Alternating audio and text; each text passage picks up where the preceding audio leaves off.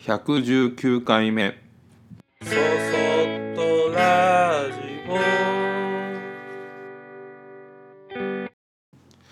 皆さんこんにちはこんばんは。そそっとラジオ木俣俊吾です。えー、っとなんかすごい忙しい日々が過ぎて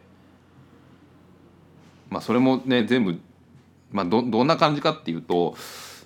えーっと10月の10月はまるまる1ヶ月毎週末イベントとか出店とかがあってでその度に在庫が思ったよりなくなっていきでそれを作り、えーまた在庫をその1週間でできる限り作ってまた持ってってっていう、まあ、自転車操業のようなことをしながらあーやっとこう一段落しつつ、えーその後に展示があるのでその展示のための商品の在庫が最初その思ってた量より全然なくてまたそれを一から作らなきゃっていうのでもう必死になってやってました。でまあそれはもう自分でね組んだスケジュールなので、あの会社員だったりそういうのでね「お前これをやれ」って言われてやらされてるわけじゃないので あの自業自得というか仕方がないなとは思ってるんだけどやっぱね忙しすぎると苦しくなりますよね。でまあやっと終わったと思ってその次の週にマッサージに行ったりとか あとは散らかった作業場をきれいにしたりとかで僕は結構図書館とか本屋さんに行って本を借りたり買うのが好きでで久しぶりに図書館に行って、ね、どうかな？2時間ぐらいなんかゆっくりあの本を探したりしてでああなんかやっと日常が戻ってきたなとかっていうことを 思いながら過ごしていました。で忙しくなりすぎるとあのたわいもないことなんてことないことを結構後回しにしてでそんなことが溜まってくるよね忙しいとね。でそれがたわいもないことが塵や埃のように溜まってきてでそれから気づいたらなんか徐々にこうゴミ屋敷のような感じに気持ちがなっていくような感じがあって初めは気にならないけどなんか徐々に徐々にああなんかすげえこのごちゃごちゃしたのモヤモヤするわと思ったりとかねなんかそんな風になってやる気だったり自分のメンタルを削ってくる感じがすごくするんです。で一息ついて、まあ、その辺をねあのやっとあの徐々に徐々にこう今まで溜まってきたものをきれいきれいにし始めてああもうこれであとは、えーオーダーのものが少し溜まってるので年末はマイペースに仕事しつつちょっとゆっくりめでいけるかなっていうふうに思ってた矢先にあの急なお仕事の依頼がなんかあ本当に不思議不思議なんですけどこういうのは。なんかそういううんとオーダーとかもそうなそうだしあれだけど、えーなんか同じ日に来たりとかこうずっとそういう話がなかったのにこの23日で急に23件ボンボンボンボンと入ってきたりとかっていうことがいつもあのなんかあるんです。で今回も同じ日に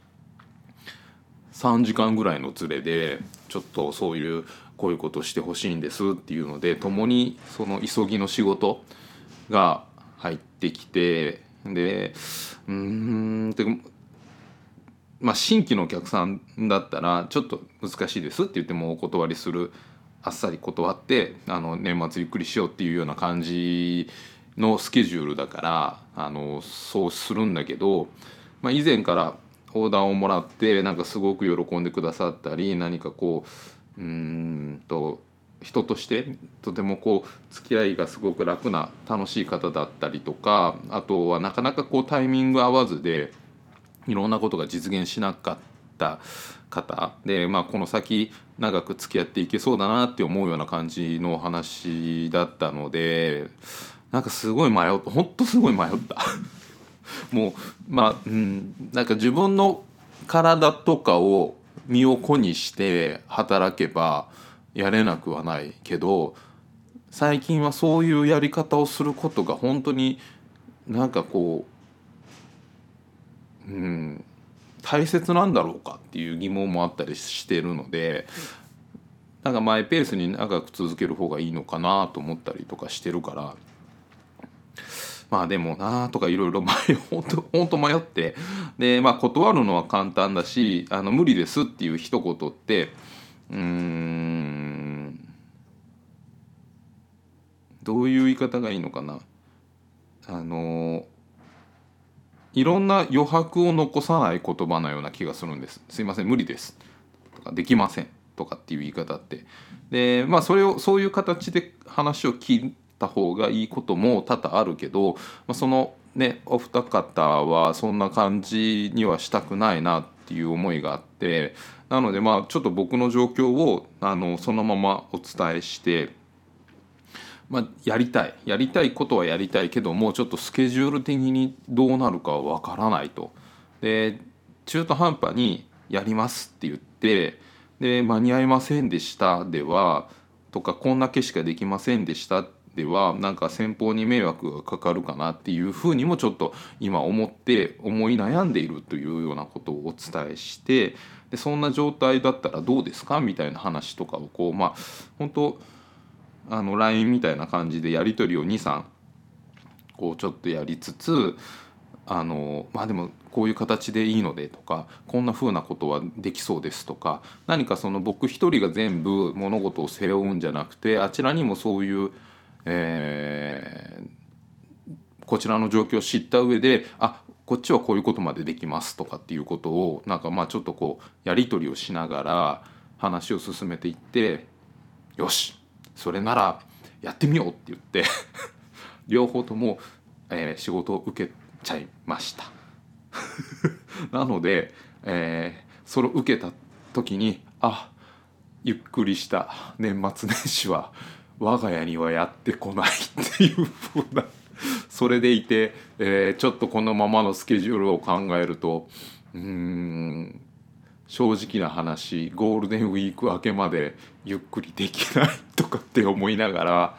あまあいっかっていうなんかこうため息にも似たうん絶望感ではないんだけど希望がそこまで溢れてない。ような感情になりつつ頑張ろうと決意をしたわけです。で まあねそういう時にあのふと思い返すのは娘が生まれたてでそうだな保育園に行くぐらい保育園に行ってるぐらいまでかなほんと5年はこういう仕事始めて最初の5年ぐらいのなんかこうなんだろう。気持ちとか体力はあるのに仕事がないとかあのお客さんが自分にはあまりついてないっていう状態の寂しさ。っていうことを思い出すしでその頃の僕からするときっと今の僕ってもうほんともう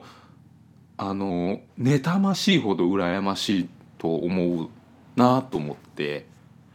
だからそんな過去の自分に未来の僕はこんなにすごいんだぞって可能な限り輝いてやろうと思ってもうあのがっかりというなんか大変だっていう思いよりかはこんなにたくさんのうん仕事をうまくあの自分やっつけではなく真剣に取り組みながらいいものを作り続けてますよっていう人になれたらなっていう風な、えー新たな目標をもとに、えーこの年末年始から、えー今年うんっていうか来年実はもうほぼほぼ予定が埋まりきってるような状態なので、えー来年までも頑張ろうかなと思ってます。でまああのそうなん、えー、と相談がやってきた時にえーそうまあ、やり取りをしつつっていうあれがあった今話しましたけどそれをしてる時に、えー連絡が来てから3日4日ぐらいちょっとこうお互い悩む時間があってでその相談がやってきた時点でもう僕はその、えー相談事をうんと受け入れる受け止めてやるというような話になっても困らないようにもう相談がやってきた時点で準備下準備を始めてました。でもしもそれが話が流れてや、まあ、ちょっとやっぱ今回は無理だからまたこう日改めましょうかみたいな話になればなったでそのやってた下準備は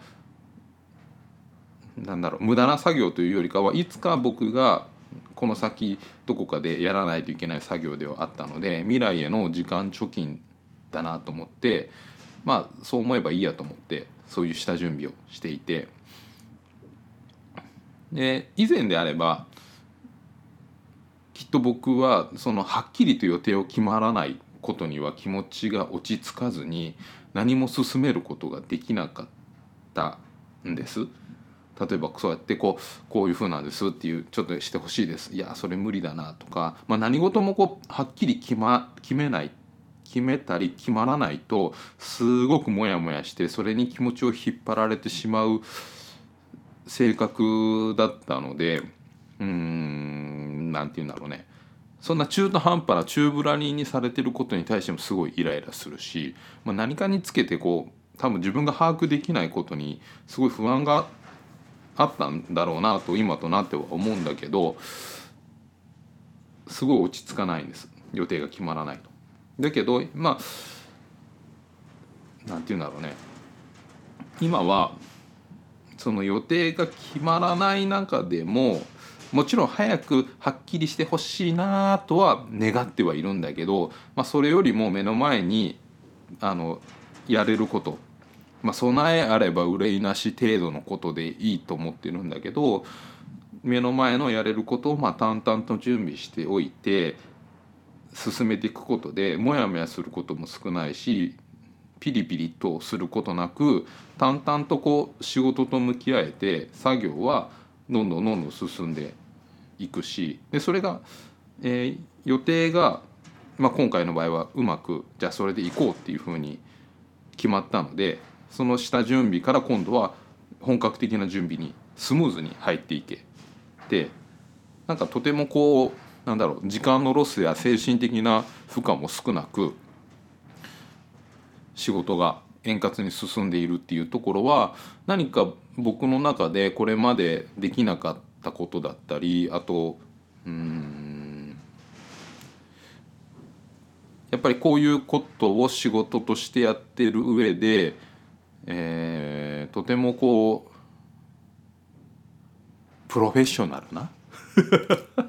感じになってきたなあって自分でちょっと思うところかなというふうに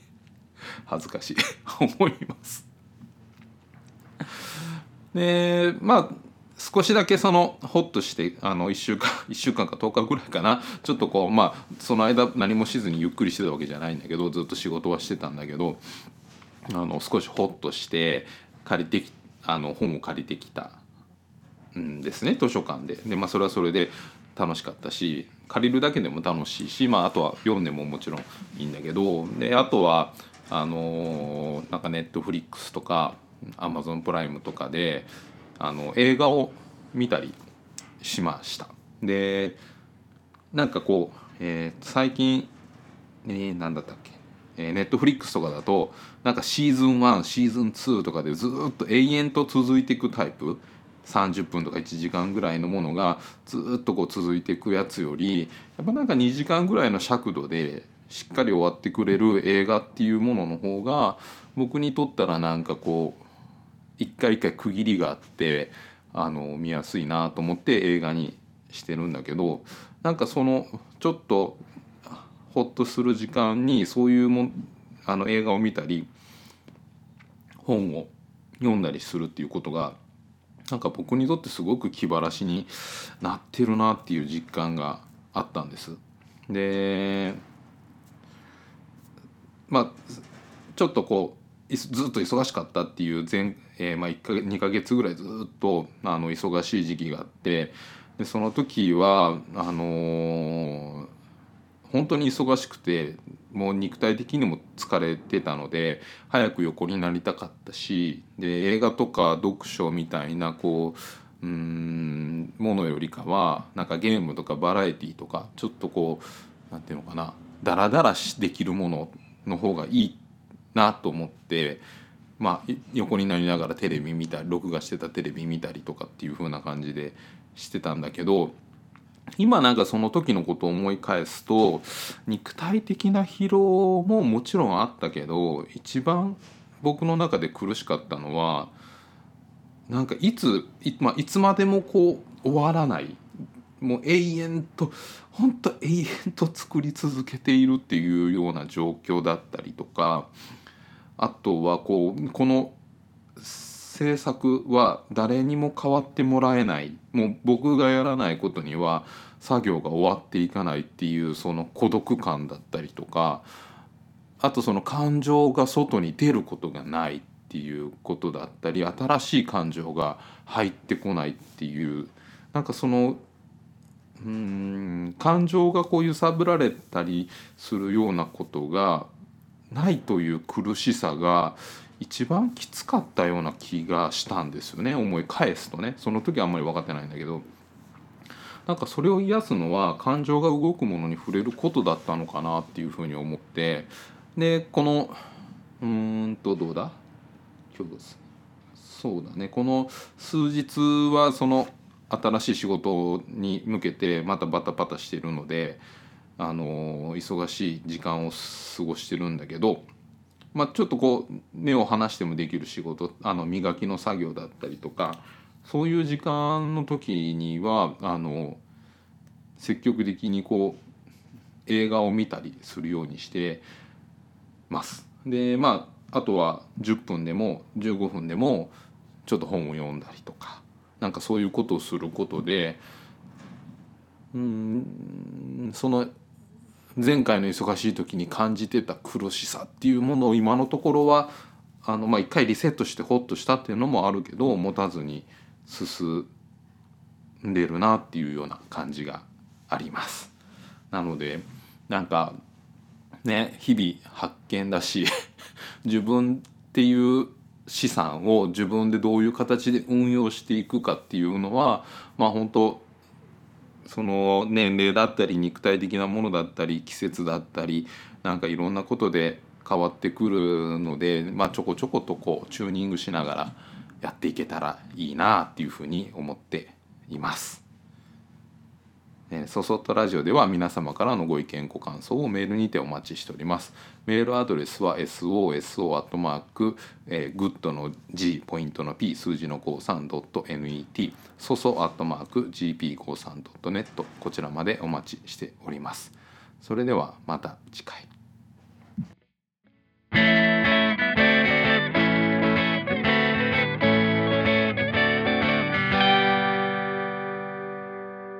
そそっとラジオ。